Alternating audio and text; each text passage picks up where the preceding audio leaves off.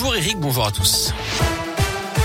On débute avec les conditions de, de, circulation à Lyon. Avec un petit ralentissement à hauteur de Bron sur la 43 pour rejoindre le périphérique Laurent Bonnevat à cause d'un accident. Vous êtes ralenti sur un à 2 km dans le secteur et puis quelques perturbations également sur les rails à cause d'un mouvement de grève. Aujourd'hui, plusieurs lignes sont fortement perturbées. Le détail est à retrouver sur radioscoop.com. À la une du nouveau dans les écoles élémentaires à partir d'aujourd'hui avec la fin du brassage à la cantine et dans les cours de récréation, les activités sportives doivent se dérouler en extérieur. Si ce n'est pas possible, le gouvernement recommande des activités de basse intensité avec le masque, une distanciation de 2 mètres. Autre mesure, les enfants de 5 à 11 ans à risque pourront se faire vacciner à partir de mercredi. D'après le ministre de la Santé Olivier Véran, on est en train d'atteindre le pic de la cinquième vague. 400 enquêtes ont par ailleurs été ouvertes pour démanteler les réseaux de faux passes sanitaires. De bonnes nouvelles pour vos finances. Deux aides sont versées à partir d'aujourd'hui, le chèque énergie et l'indemnité inflation. À chaque fois, une aide de 100 euros net sans aucune démarche à réaliser pour les bénéficiaires. Et puis, autre bonne nouvelle, le taux du livret A qui va augmenter en janvier. C'est ce que dit ce matin le ministre de l'économie Bruno Le Maire. Pas d'indication en revanche sur le montant à ce stade. L'actu, c'est aussi le bilan du quinquennat d'Emmanuel Macron. Le chef de l'État le présentera mercredi soir à la télé. Ce sera à 21h05 sur TF1 et LCI. À Lyon, le chantier de prolongement du métro B se poursuit. Mercredi dernier, la première soudure de rail a été symboliquement réalisée au niveau de la future station de métro d'Oulin Centre.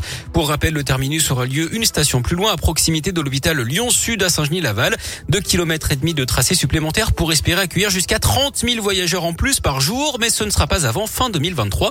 Un projet important donc qui vise à desservir un peu mieux l'ouest lyonnais et dont le président du Citral, Bruno Bernard, se réjouit. Écoutez-le. C'est un enjeu important pour le territoire, pour la ville de Toulon, Saint-Genis-Laval, des villes autour Pierre-Bénite, Irénie. On va pouvoir rejoindre Saint-Genis-Laval à la Pardue en 15 minutes, ce qui est un vrai atout. Et on va travailler avec les élus locaux pour trouver des solutions pour rabattre sur euh, le terminus euh, au vallon des hôpitaux le maximum de personnes, que ce soit par euh, des bus ou travail sur la voirie pour qu'ils soient rapides, par du vélo et aussi par de la voiture avec un parc relais qui est prévu de plus de 1300 places au terminus. La semaine dernière, c'était donc la première soudure du chantier. Il en faut 1600 pour boucler le prolongement de la ligne B. Le coût total du projet s'élève à 380 11 millions d'euros.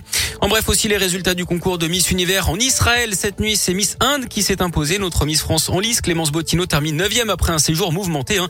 10 jours d'isolement dans sa chambre d'hôtel à cause d'un test positif au Covid. Je rappelle que la nouvelle Miss France s'appelle Diane Lair. Elle a été euh, élue samedi soir.